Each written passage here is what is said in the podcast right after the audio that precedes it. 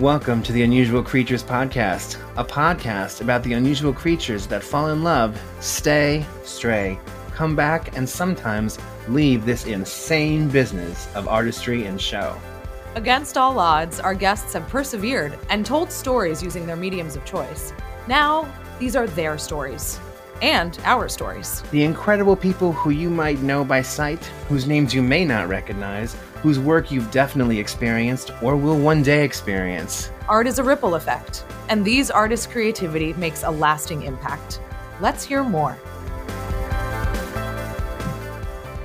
Good morning, good afternoon, good evening, good night. Hello, world. We have missed you. It's been too long. I know it's been a week, but we still miss you. I'm Thomas Dane. And I'm Jenny Gomez. And this is the Unusual Creatures Podcast. Yay! Jenny, another week down. We're still doing it. We We're... are still doing it. And people are listening, yo.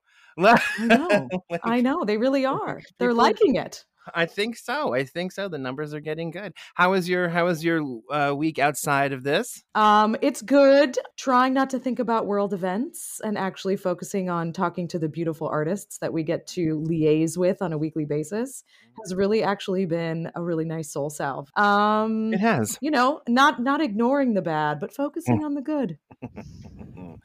yes, um, I'm. I'm trying. I know when we started out, if, if you're following along with these episodes, like I'm the the dark, depressing one, you know, I still am.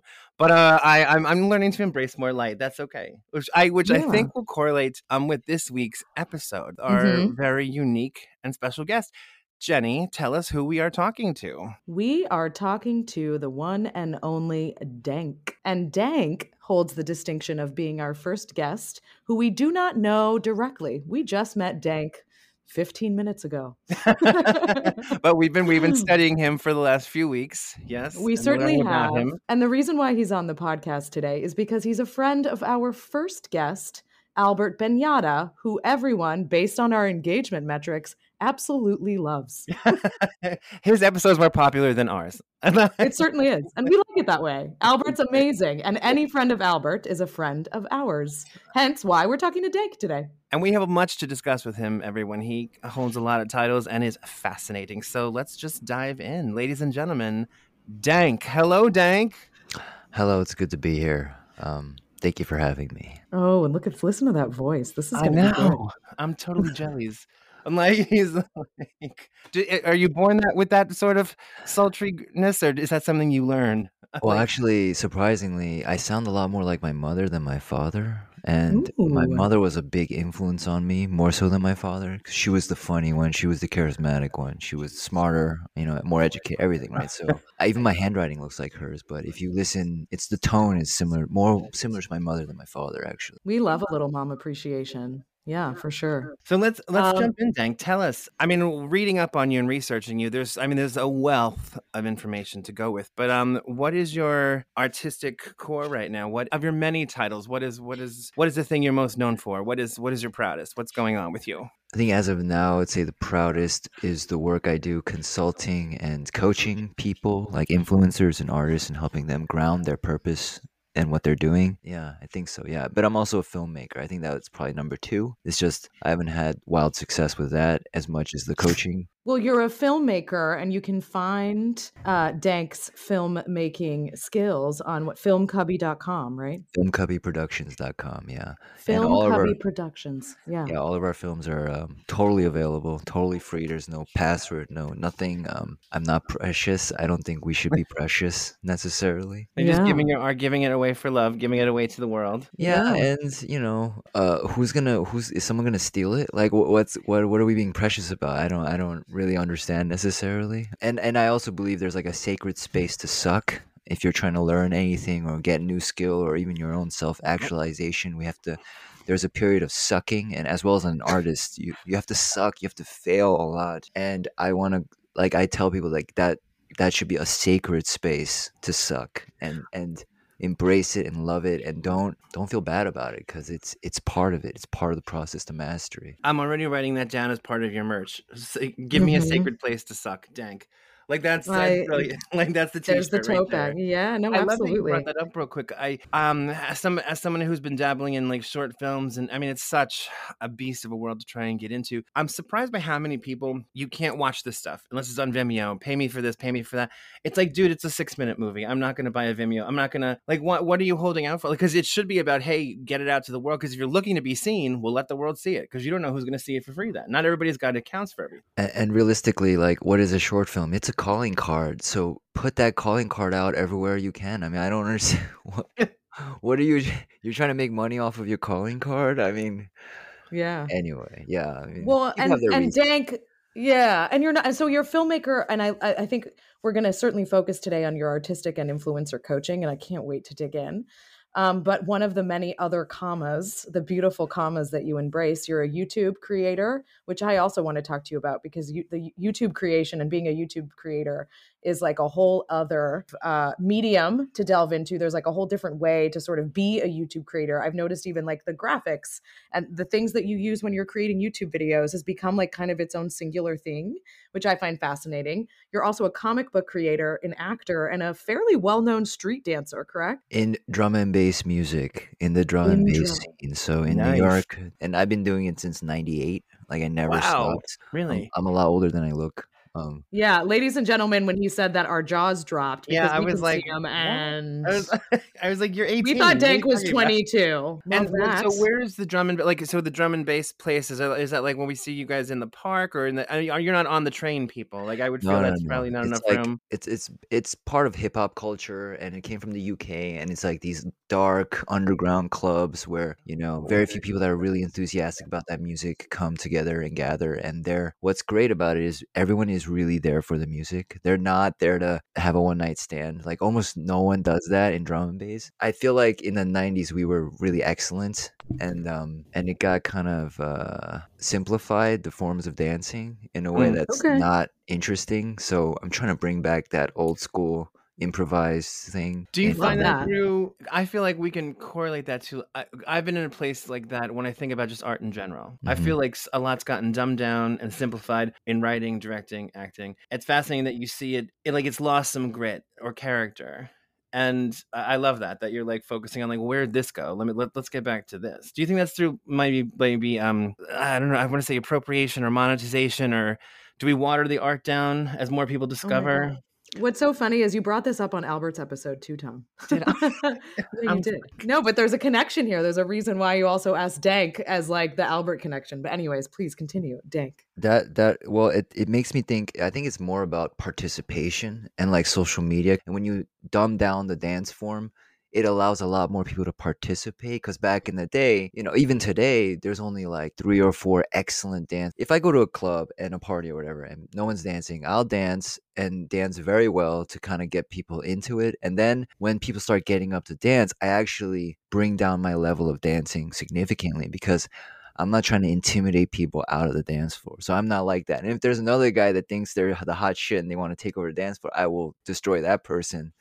Move away from the dance floor and then I will again bring down my skill level. And I, so I think that's part of it. It just makes it easier for everyone to participate when you simplify and um the thing or whatever and maybe that's part of it like social media and the kind kind of participatory nature of it Well, don't you believe? I don't you? Well, I mean, because I just wrote a note down because I was like, well, it made me think. I'm like, it's one thing. It's all for everybody, right? We everybody can dance. They see you dance and like, I want to do that, so they get up and try, and that's great. And, and everybody should participate. But it, then it's another thing if you're asking to be paid for it, to be lauded for it, to teach it, to like to um be the face of it there's different levels of that and that's where i think we get into like everybody just thinks they can do that. Like sure you can do it for fun and i'm glad that you're inspired by it but like you're asking for other things now where then you should be better. You should understand it more. Does that yeah no i understand. I i totally get what you're saying. I, I think it would be like um if flamenco was dying out right? Because drum and bass has always been on the edge of death as a scene so like pretend like flamenco is dying out for some reason and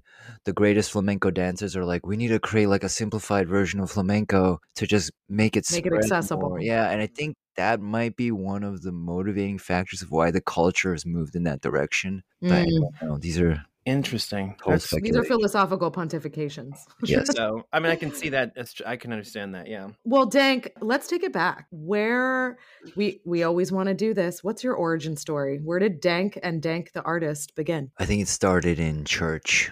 I went to a Korean church and, and the pastor would speak Korean and I didn't understand a word of it. And I was so bored. I was so bored. And I was trying not to laugh in by the because of the absurdity of it all. And I would grab the tiny pencil and grab the little church pamphlet and I would just make up comic book stories and I would make up wild sci-fi stories and just write like crazy and just come That's awesome. All this stuff because I was so bored. Uh, and then I was sent to Bible camp, right? And I would go to Bible camp, and uh, usually, and a lot of Bible camps do this. They they create teams, and then they all do um, theater productions at the end of it and present like a show. Even as a child, when I was like four, five, six, I would be the one writing the show. And and and I, I don't even remember having any trouble with creativity. It would just flow out of me. But I wasn't you know, I don't know, and I wasn't even that Christian, but it was just, yeah, Jesus brought me to uh to the arts, yeah. Well, then it was divine. Then then there's your divine circles. There It you was go. The boredom itself was divine. Inspiring, yeah. It was, Were your was your family heavily religious, or was this just we needed to go because we needed to go? yeah, no, my parents met at church, and many Koreans are Christian, but like, I don't think my dad actually believes in Jesus. It's more that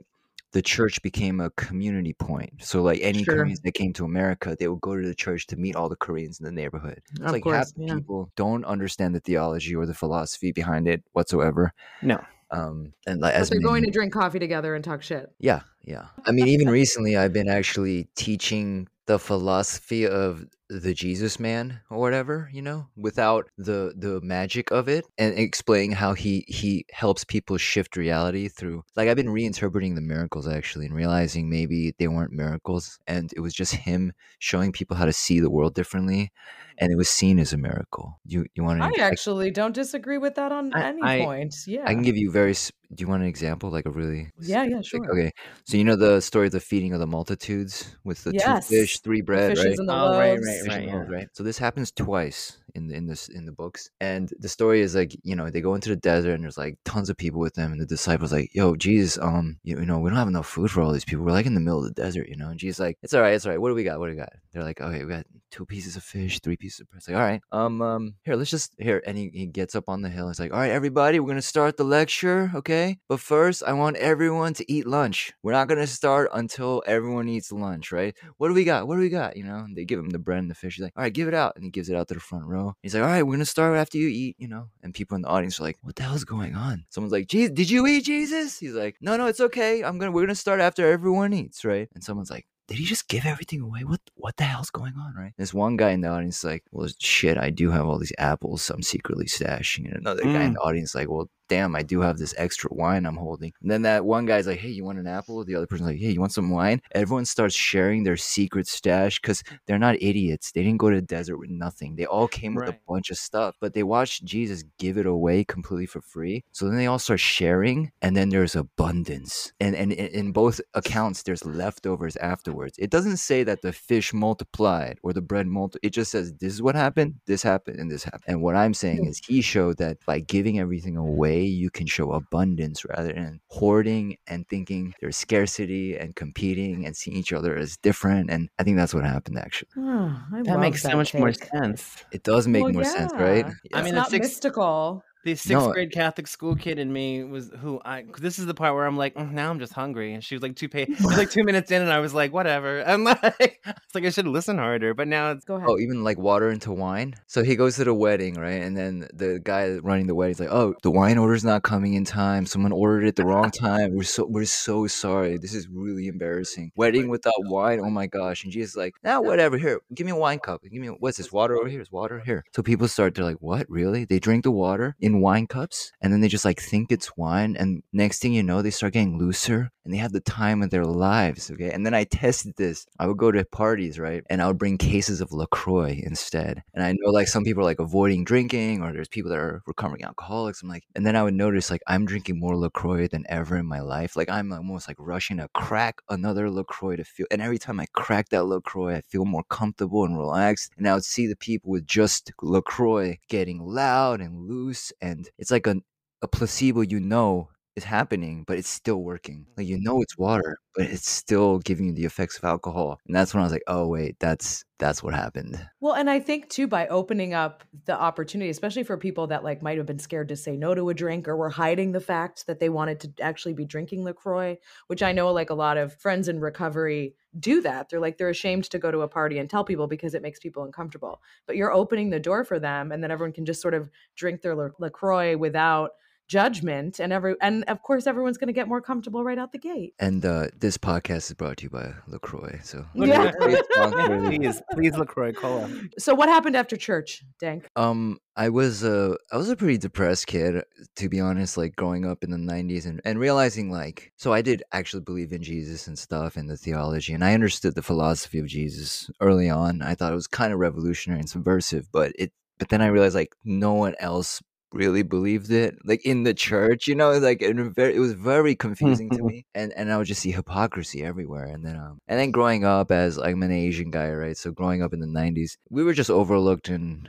underestimated a lot and kind of like taken for granted and and actually i used to resent that um and i used to wish i was born in korea because i know if i was born in korea people would just love me and i'd have been more popular blah blah blah. However not being like that being born here i believe made me more empathetic to all minorities and like what it is to be all kinds of minorities in such a deep much deeper way where I feel I'm wise beyond what I ever could have been if I was born like popular and everything in Korea. So um, once I like realized a lot about the world, I, I became super grateful I was born here and, and suffered because that suffering kind of taught me so much. So anyway, and then I go to school. Um, I'm creative. I get good grades, but then I realize like kids that study hard, they're just obsessed with studying and they don't know why they're doing it. So I just stopped studying. I had ADHD. I have ADHD even now, right? So I'm kind of going backwards, but I almost died when I was a month old. Uh, it was hailed as a miracle that I survived. So it was like a full page in the New York Post, miracle baby. Really? Right? Yeah,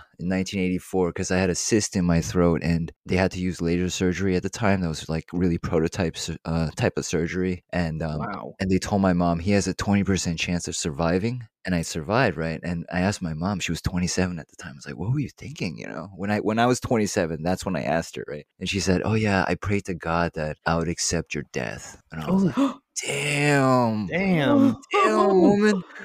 Um, and then I lived, you know, and I have a feeling because I survived death multiple times, it may have prevented me from being tiger mommed too much. Because mm. my mother would sometimes do that, but then she would see kind of my despair and kind of pull back. And and a lot sure. of Asian parents don't pull back. Yeah. I think because I almost died so many times, they did. And then um at the age of three, I almost died again I had to be helicoptered to a hospital. Something again with my throat. I have all these scars on my neck. You can see from that stuff. And and then my first memories kick in. Like I'm waking up at night in the middle of a hospital at night with a yellow bucket, and I'm puking blood into the yellow bucket. Like that's my first memories. and I got tubes in my color memory. Yeah. But it's not traumatic to me because I don't know what's happening. That like pain and misery is existence at that time. So like I didn't know it like that it didn't happen per se. And then I remember my dad coming over and he's like, "You want? Would you want anything? I'll get you anything you want." And I was like, "Anything I want? What the fuck? What is he talking about? Anything I want? You never give me anything I want." That's what I'm thinking, right? But he looks so desperate to give me something, and I'm confused because he's so desperate. And I'm like, "Okay, um, Ghostbuster walkie talkies, right?" So he goes out and he gets regular ass walkie talkies because he's an immigrant. He doesn't know what he's doing. Oh no and I hold them in my hand. I look at him looking desperate, and I'm, I realize like, okay, he he really wants me to like this. So I say, "Thanks, Dad. This is exactly what I wanted." And I lied to him so that he would be relaxed. And I saw I saw at the age of three that no one knows what the heck they're saying. Like that everyone is speaking with subtext and people mm. don't know what they're thinking actually like people are really unaware of their mental processes um I, I think that probably a lot of us are hit with those moments but don't um process it. I think we we internalize it. You ch- you were a strong enough three-year-old or gifted three-year-old whatever or the divine touched you or who knows that you processed this and was able to use that in some way where a lot of us were just like went along with it and stuffed it down which caused which leads to other PTSD and traumas and everybody oh yeah and kids are kids are actually really more perceptive than we know and it baffles me that adults sometimes when I, when I see adults not realize that I'm like wait they they know what's they're they're much more cognizant of what's happening than you realize. Um, but yeah, I don't know. I'm so fascinated because um I'm, I'm fascinated by a bunch of things you said, but we don't have six hours already, and we're only a few minutes in. I was thinking when you were talking earlier about embracing the fact that you were Korean here, it made me think because each one of us right now here we're sitting in a, a marginalized group, right? Mhm. Like a Latina woman, a gay man, and and a Korean man in America, and you embraced this gift of marginalization and turned it into a power. And I was like, oh, I wish I had realized that sooner. And But I, I- feel like so you took that. I feel like did you Yeah. take so from there what you take all that into your work and create what this universe of like where did it go first after you Well- hit adulthood like wh- how do you become Well, so actually, during my teenage years, I was very depressed and angry because I was woke in the '90s, and and nobody was woke in the night. You know what I mean? Like, you know, and, and then when I was 18, I went to New School and I studied like women's studies, existential, all these philosophies and stuff. There was a whole community of people like me, and that in fact I Mm. wasn't alone, and that um I was part of a you know I was part of a huge culture. Like I wasn't alone. You know, I just I always thought I was alone, and then instead of hating and resisting the messed up world, I accepted the world was messed up. I just accepted it. And then from there I was like, okay, what will I do to change it? Mm. Or or I should just stop complaining cuz Mhm. my main criticism with wokeness is it's just to me it's it's more complaining than doing something. Mhm. I or a lot act- of virtue signaling in yeah, that action. signaling- Oh yeah. Mhm. But Malcolm Gladwell mentioned this in his podcast, but activism requires sacrifice. Without sacrifice, there is no activism. And if you're just virtue signaling, getting social currency out of it, you're not Mhm. Really sacrificing anything. Well, we'll talk. Let's talk about your. Let's talk a little bit about your artistic journey too, because Okay. I know all of this is clearly affecting. I can hear why you make such an impact on artists when you're coaching them. But let's talk about Dank's Mhm. art and how this journey that we've talked about thus far brought you to, to creation. Aside from your delicious little comic books in church. Um, well, I definitely always, I have almost always written female protagonists and different protagonists of color. Since, but I realized like if we can share stories that really connect on a human level, then we understand each other. You know, so I, I think stories can create empathy, and I feel like, especially now when totalitarianism is on the rise and truth is so fragmented, it's it's that's the time when artists must step up and present a new truth because art is fiction. Art is not even real. It's not true but it's something that you will believe in with all of your heart. Like you watch a silly movie like you'll believe it even though it's ridiculous like a superhero movie right? You'll believe they're flying hmm. you'll you'll let yourself believe. You'll suspend your disbelief to take it in. And that's what art does. It has this unique ability of like you know showing the new truth. And i think this happened with the surrealists after world war one this is a cycle and now i believe we're in a new cycle and we have to step up there's like a biological evolutionary need for artists to shift the culture and help us evolve honestly Yeah, And it's so funny because we had a guest, uh, Jack, who said the same thing that storytelling is our greatest vehicle for empathy. So that aligns exactly to what you're saying. And then we had our journalist Alan that talked a lot about this fragmentation of truth. And and it, no, I think I so it's uh, there's such a through line between so many of the other things that you know the other artists that we've talked to have said. So I just I love that it's I love the ripple effect. Mhm. Mhm. I, I also think we're in the age of the super creator because we the internet because of the internet i can say i have like 30 fully fleshed commercially viable projects that are totally unique and separate but i believe are commercially super viable that's not a normal thing to say yet i believe there's actually like th- many of us right now we're coming of age and you're going to realize like we're in the age of the super creator that's able to Mhm. kind of merge all these different ideas and create new things. So like there's this uh, chess metaphor I use to explain infinite creativity. Uh, have you heard of the Shannon number in chess? no. I have not. The Shannon number is the exact possible number of chess games that exists, and that number is 10 to the power of 120. So the current estimate of every atom in the known universe right now, in physics right now, is 10 to the power of 78. So somehow the game of chess creates more possible combinations of play than every atom in the known universe. So use that like metaphor to think of any art you're making. So the medium, the book, the play, the whatever, that's the board. Your pieces are your, you know, themes, characters, whatever. And then the key to getting the infinite, though, is to play, not know. So you don't play chess knowing the entire game before you start. No one plays chess. You play not knowing, and you play to win, you play to lose, right?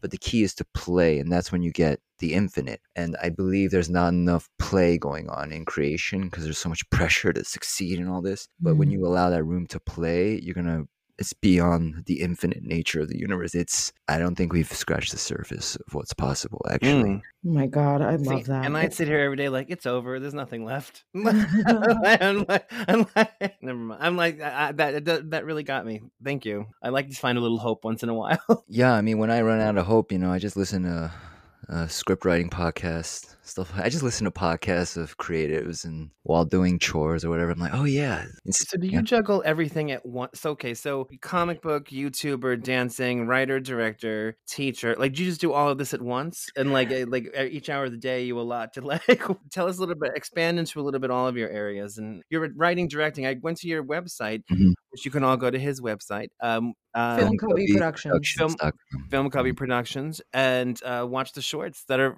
I, I enjoyed myself. Can you expand into your writing and directing? Yeah, so I think the reason I, I do so many different things actually is it's more of a symptom of ADHD than anything. Doing multiple things helps energize everything else. And then even if these things all sound very disparate, they will all inform each other. And I will learn pieces of this will teach me how to deal with that, will teach me how to deal with this and that and that and that. So like, I coach a lot of people and they ask me like, wow, how do you know so much? Did you take these classes? Did you have a guru? Did you study this and that? And I'll be like, actually, the most I learned was from being a barista for 20 years, over 20 years. And really seeing people in all walks of life and watching people underestimate me and see me as like mm. a failure like i love that actually i love it when people see me that way and i get to see like i get to experience how other people feel when they're looked down on and i've learned so much more from working in as a barista than in anywhere else in life so and and again that that's part of that whole thing where this can be a microcosm to understand this and that and that One consistently informs the other, even if it's just your quote unquote day job. yeah and and and uh, and, and grappling with the ambiguous too. There's a like when you do that you have to grapple with a lot of the ambiguous things in life and and that's fun for me. That's like a puzzle for me and when i solve it or when it becomes less ambiguous there's like a newfound sense of clarity that can arise from just like understanding more of the interconnectedness of everything. Like i was at a penthouse party with all these like rich famous people and i i just i told that chess metaphor to a wall street journal guy right? And he's like wow, that's incredible. Where, how did you, what do you do? And I was like, I'm a barista. And I just like walked away, you know, like, cause, and I have people that get actually really upset at me that I do barista work, to be honest. Like some of the people I coach, actually, some of them have incredible amounts of wealth or whatever. And they, it just really frustrates them that I would ever have a low paying job. It frustrates people. It's probably a horrible correlation, but I always think of Good Will Hunting. when like it was just about doing good honest work and he was like it's good honest work and everybody got super pissed at him because he was like wasting his brain being a construction worker and he mm-hmm. just like just saw the merit in doing good honest work. That doesn't take away anything from anybody you know? Yeah, no, I, I i don't totally know. I don't know why good will hunting came to mind but it's what came to mind I mean, that's also life in um, life in general. Uh, one of the big topics that has come back around is you know start pushing vocational schools again. Like, why is it that Mm. every kid has to go to college? Mm. Why do we all have to end up in the Ivy League? This is work that nobody else wants to do. You know, so like you can charge you know what you're worth, and people will pay it. And and it, there's nothing wrong with it to have spent your life saying, well, this is what I did. Like, why are the you trades are dope yeah the trades are dope that's another narrative shift that needs to happen I think there has to be like a reassessment of our kind of values. I believe, like most of us, we have parents that likely, generally speaking, had more scarcity than we had. Like, generally Mm. speaking, right? They lived in a world with more scarcity and they were thinking of the best way to get out of scarcity. And then they raised children with that s- same belief system, but we don't live in that same world.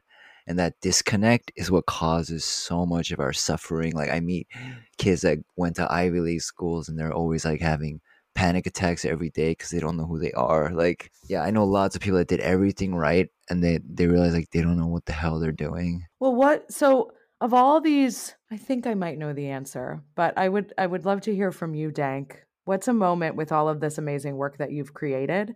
A moment that you were like, this is why I do what I do. Like this is the thing that makes it worth it for me. Well, in terms Like it could have been a comic book, it could have been an episode on the Dank show on YouTube. Um, it could have been a coaching session. Like what was a moment like where like this is gonna fill my cup for months to come? I can kind of answer in in the separate disciplines, sort of. I can give a Sure. different answer for each, but you know I don't have to. But No, no, Um, please do. I would. I mean, whatever comes to mind. If that's what your first instinct was, please go with that. Um, well, with the YouTube channel, it's a comic book based channel, right? And initially, I was just talking about comic books and collecting comics and blah blah blah blah blah. And then this new character was coming out named Aaron Fischer, who's like a queer Captain America, right? People got really upset about it. People and and the the voices on the right in nerd culture are very powerful. You know, there's there's very few voices on the left that can stand up to that in nerd culture. And I'm generalizing, of course, but um, but no one was no one was pushing back on this right and the thing is he was called um, the captain america of the train yards and he was like a, he was a homeless kid who and he adopted the identity of captain america to like protect other homeless kids that are you know out there or whatever. And Sounds i like a like great pushed comic. back on it. Yeah i was like you guys this character makes total sense. Like him being queer makes sense in terms of the story itself. It wasn't like they shoehorned any of this in. This was very organic and pushing back on people hating on this character you know, before even understanding it fully. And I was scared to release that because I created a fluffy channel about collecting comics, right? I have to do this. I just have to do this. So I put it out and yeah, it, it resonated. It actually, I think it it made me realize like I can actually go deeper on this channel because people, um, most people responded very well to it and most people were grateful that I was saying anything about it. And then later I did like episodes on living with depression and anxiety and episodes on like, you know, just philosophy and life. And I just started to go more in that direction. And I realized like it was really helping people on a more mass because I coach one on one, but on YouTube, then I can like hundreds of people at once. And, And I I read like- some of the comments on your YouTube on some of your YouTube videos, and they're all really positive. Which is, I feel like there's a sea change happening in YouTube comments in, in general. But Mhm. um, but you, but your but your comment your commenters are uh, quite lovely, which mean, is a wanna reach- wonderful monic, which is a wonderful measure of the content you create. Well, I also realize like so uh, if I can I can reach these comic book people that are so far removed from wisdom teachings or gurus or you know being able to afford like some coach or whatever and and that's that's more my thing. Like i want to reach as many people as possible. I've been very close to success where i had to compromise values to Yeah. get to the next level but i have no regrets i have no regrets because i've i've also i have also friends that have gone to higher levels Mm-hmm. and I know they're not happy and they're kind Oh, of yeah. yeah because they likely had to compromise a lot of their values. That's what- a, no, it's so funny because like Alan also talked about. There's some through lines too, like talked about not compromising his values and not involving himself in like a quid pro quo situation just to get like more copy, you know, and more lines to write. And it's the same kind of thing. It's like I think your art, you know, he was like I suffered either way. He was like, but my art and my integrity didn't suffer, and isn't that more important? So, yeah, mm-hmm. And and to me Yeah. that's that's sacrificing for you know what I mean? Like to me, you need to sacrifice. Otherwise, you're just complaining. I mean, I'm, I mean, this is a it's a dicey subject, but And So it's, it shouldn't. It's the sad part is that like here, here we are so far in, and it shouldn't be a dicey subject. It should just be the truth. It should just be like this is it, and this is what we should be doing, and you guys still aren't doing it. And why is this dicey? Because what you want to reprimand me for some reason for actually just being a decent human being? Like I thought we were gonna be in a better place. I Well, mean, I don't want to come across as like judging people now necessarily because I also know how hard it was. Like it was so hard for me to make some certain decisions. And I really like I, had, I couldn't sleep at night. I was like, man, did I make a mistake? Um, even my first web series that was like 2008 or so. I did a big multiverse web series, like a sci-fi, lo-fi sci-fi thing. And um, this young director, this woman, she believed in it first. So she's like, I'm to direct. I was like, okay, cool.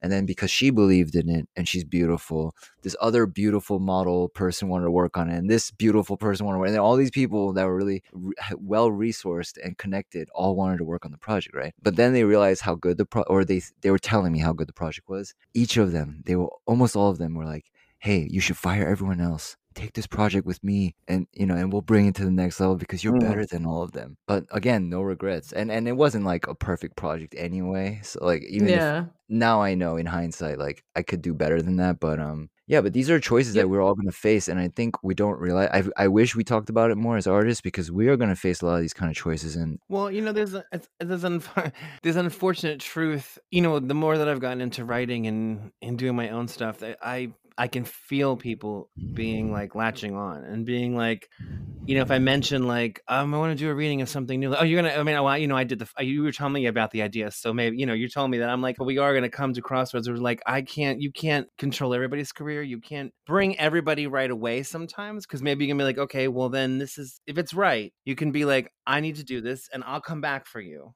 or we all need to be okay and accept that it's just not going to work out in the exact way that we thought and sometimes it's going to be sacrifice yeah i get that that happened recently I, i'm i have a pilot script that i sent out to several producers and there's like a, a a bigger much bigger hollywood producer that read it and said this can get you signed. Okay, I'm gonna just quote unquote. He said that, right? So I was like, oh shit, Hollywood producer just said this can get me signed. And there's another producer in New York who's not a big shot at all. And he's like, I want to make this. So the guy, the other producer's like, this can get you signed, but not like I want to make this, right? Mm, right. The producer here is like, I want, you know, I want to make this a movie, but it's a TV series. He's like, we can get this, get this made as a movie. I'm like, yeah, but you know, this is really a sample to get into a TV show. Like this is that's what this really is. Like when it comes down to it, I'm not necessarily trying to get it made right away. Just like Matthew Weiner, um, the Mad Men pilot helped him get the job at Sopranos, and then once he established himself, then he made Mad Men. So that's sort of more the idea of what I'm doing. But this uh the new york producer was really hounding me about like well you know the chances of this and that. I'm like yeah but dude you're not listening. Like this is a sample. This is not mm-hmm and it's not a movie too because he's thinking how can i make it and you know and i have this opportunity for you but i'm like yeah but, but you're not and gonna I'm make it grateful. we need to make it right yeah i gotta make You're- it right and Well, Dank, and we're gonna. You've talked a lot of. Uh, I mean, I love that we're talking about the sacrifices that artists have to make because you're right. I think we all have these stories of these moments where like we almost made it or could have made it or we had to make a decision and then or the thing that we thought was going to be the thing that made us big wasn't. Given that, and I'm going to steal Tom's thunder here. What oh, is- no what's Yep. happening I'm going to do it. I'm going to go to the dark place. go ahead Mm. What is your greatest regret? I've learned not to have regrets anymore.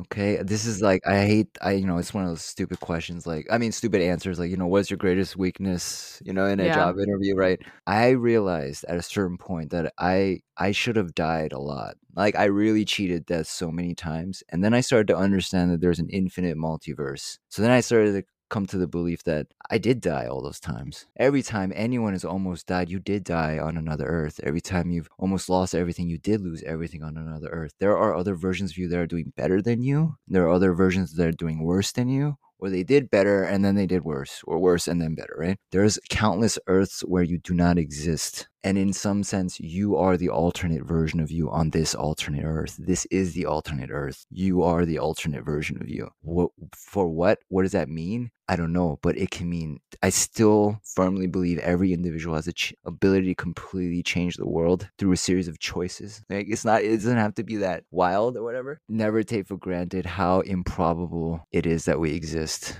Like the, even the elements of life to occur in the universe is so improbable. We shouldn't be here. Like none of us should be here, and I think we take this for granted. I had oh, I had a huge okay. Oh, I remember. I remember the regret. Um, there is one there is one. There is one. Uh, one that I really. I was uh, uh studying acting with this professor who's like from Tisch or whatever, and she told me in class on the side because because I didn't know what acting was. I thought acting was pretending, and then I learned that acting was about true. Pure honesty, and that just blew my mind. Right, it just blew my mind. I was like, "Wait, it's about being com- so honest." Right, I was like, "Okay, I can do that." So I was doing that, and I was 18, and the acting teacher was like, "You know, I think you're actually pretty good at this. If you come to, I'm doing a Shakespeare in the Park production in Westchester. If you show up on this day or whatever, I'm gonna give you a part without auditioning." Right? I didn't show up. You know, I didn't go, and and, and I don't know. I like. I feel like I stopped myself from going. And I don't know why. So yeah, I regretted it. But then I realized like I wasn't totally secure with who I was. Like once I understood this multiverse idea and I would meditate on it, and then I just saw that whole life trajectory of me being 18, getting famous, but doing like shitty roles because Asian men have nothing, or especially when I was 18, right? There was like Oh, no yeah. good roles, right? So Yeah. maybe I get famous, I play kind of shitty roles, and I'm already insecure. I'm not totally secure with myself, and then I become an alcoholic, and then I become a cokehead, and then my my fame rises and then drops, and I get nothing. I get cynical and jaded, and and and I know actors that did that where they went up and then nothing, you know. And I, I was like, maybe I think that's what could have happened actually. Like I would have got maybe gotten like this early wild success. I know I didn't know myself very well then as I do now. And I don't know if I could have handled that success. And that happens a lot too. Well, that's fun. That's something actually we've discussed when we were discussing the blueprints for this for this whole show. Mm-hmm. Is that as much as we aren't like she sold out to corporate America, I'm still sitting here poor and trying, you know. And and like where is the happy medium? But like if it had happened, like and this is dating all three of us now, but like because I don't even think they do it anymore. But like uh, we both she and I were like we both in our 20s we would be eat true Hollywood stories by now. Absolutely. We, like, we, I was totally not ready to handle the level not mentally. I was I can say both of us because we've discussed it we were not prepared. Yeah. We thought we were. We knew. But like we would have been a goddamn man. We've been everywhere. Lindsay Lohan and us would have been like, "What?" Oh my god. Lindsay Lohan would have had nothing on me. A bat to a paparazzi SUV would have been like a Tuesday. Yep. Yeah. I would have been a morning at 7:30. Holy shit. I I really think so when I coach people, I really focus more on feeling complete without without anyone else telling you you're complete. Really grounding and grounding a purpose outside of yourself completely because if you need a if your goal is oriented to, you know, feed your ego, you're you are in a very dangerous place, I think in my opinion. And, and I've and I've in some of the people I've coached, they've entered those dangerous areas where they start, you know, talking about this person has that many followers and I have this many followers and whatever. I'm like, no, no, no, no. you know, you're different people. Stop comparing. Like no one is you. And and I also remind this person, like, you know, you are actually so unique. You you don't realize it. And, um, but we are at a place of people like you, and we're coming out of an indoctrination. Like that's yeah. million. That's every. That's ninety percent of the world still. That's everybody. Ninety five percent. It's like everybody is following and trying to think. I have to do this. I, I have to be a Kardashian. I have to.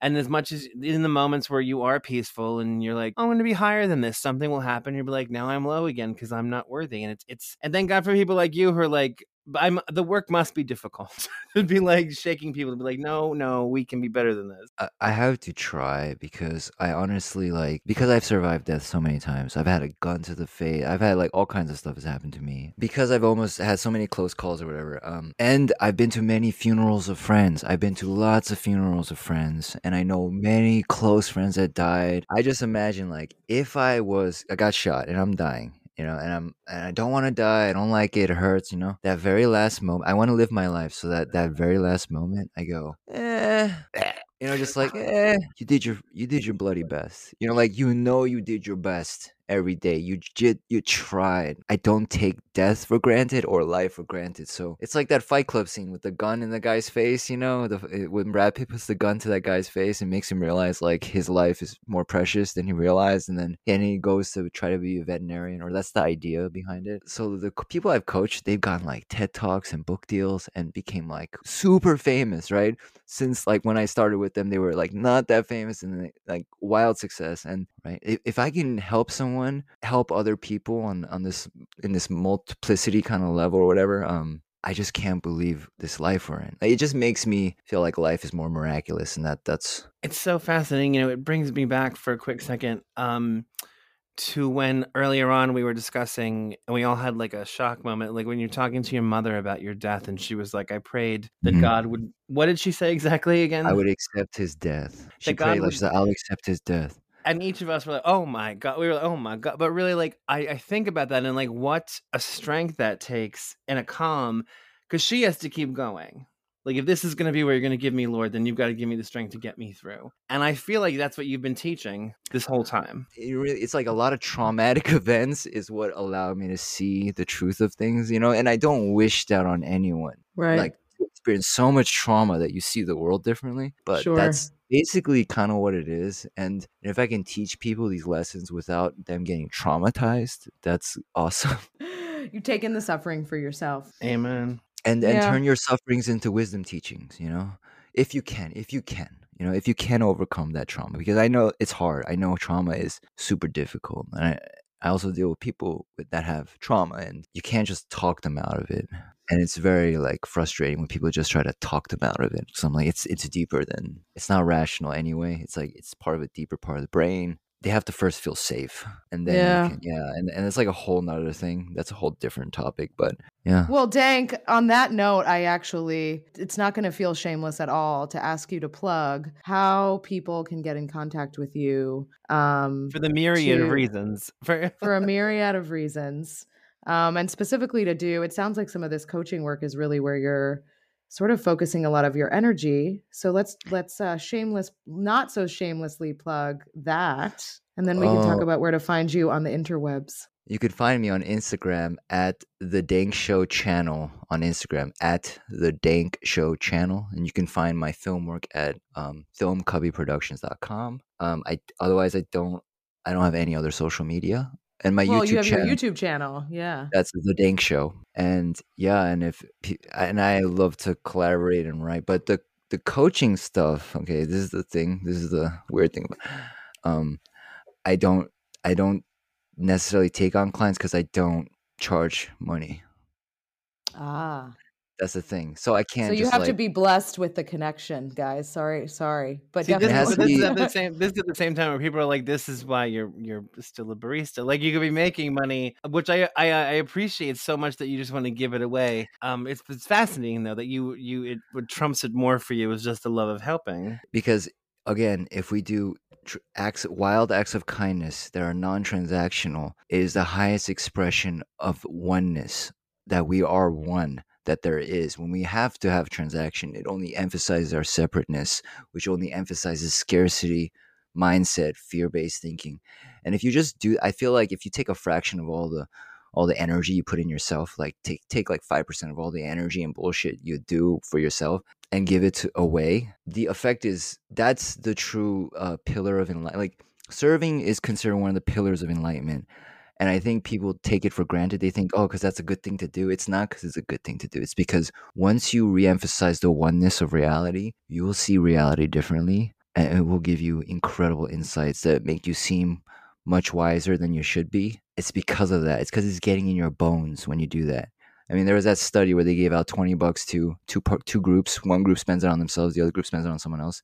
You spend twenty bucks on yourself, you feel good for like an hour or two, and then it fades. They found if you spend on someone else, you'll feel good all the way into the night, into the next day, because actually, our nature, by our actual human nature, is we love to serve actually, and I, I think if you try a little bit, you will be surprised. And again, yeah, I have I have clients that eh, they get very frustrated that I don't make more money, and they, they try to pay me, and like they they ask to pay me many times, and, and I'll just say pay it forward, pay it forward, and like mm. really though, Well, I think I think everybody being coached by Dank, just like when he's not looking, throw two hundred dollars on the floor and run away. That's just like, that's what I was just like, just run away.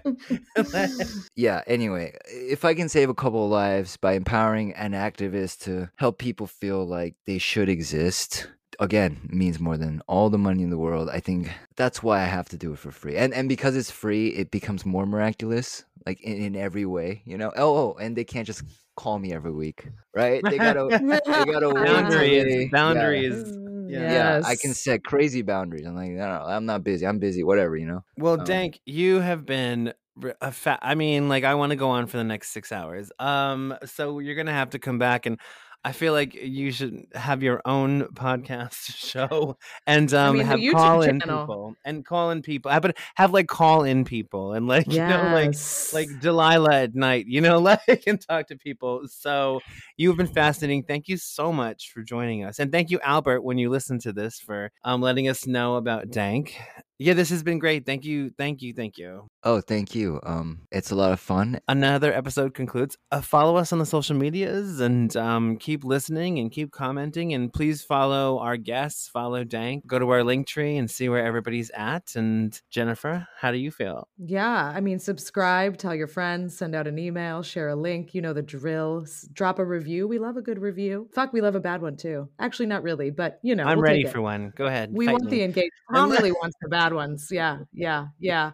Dank, thank you again. You were an incredible you. guest. I think you're really gonna um, inspire a lot of people to think very differently, and we love that. Thanks so much for listening to The Unusual Creatures. We love telling the stories of these creatives, and we hope you love listening to them. You know the drill. Subscribe where you love listening to pods. Send links to your friends and tell everyone you know about this show. And I mean everyone. counting the minutes until we meet again. And Keep being unusual creatures.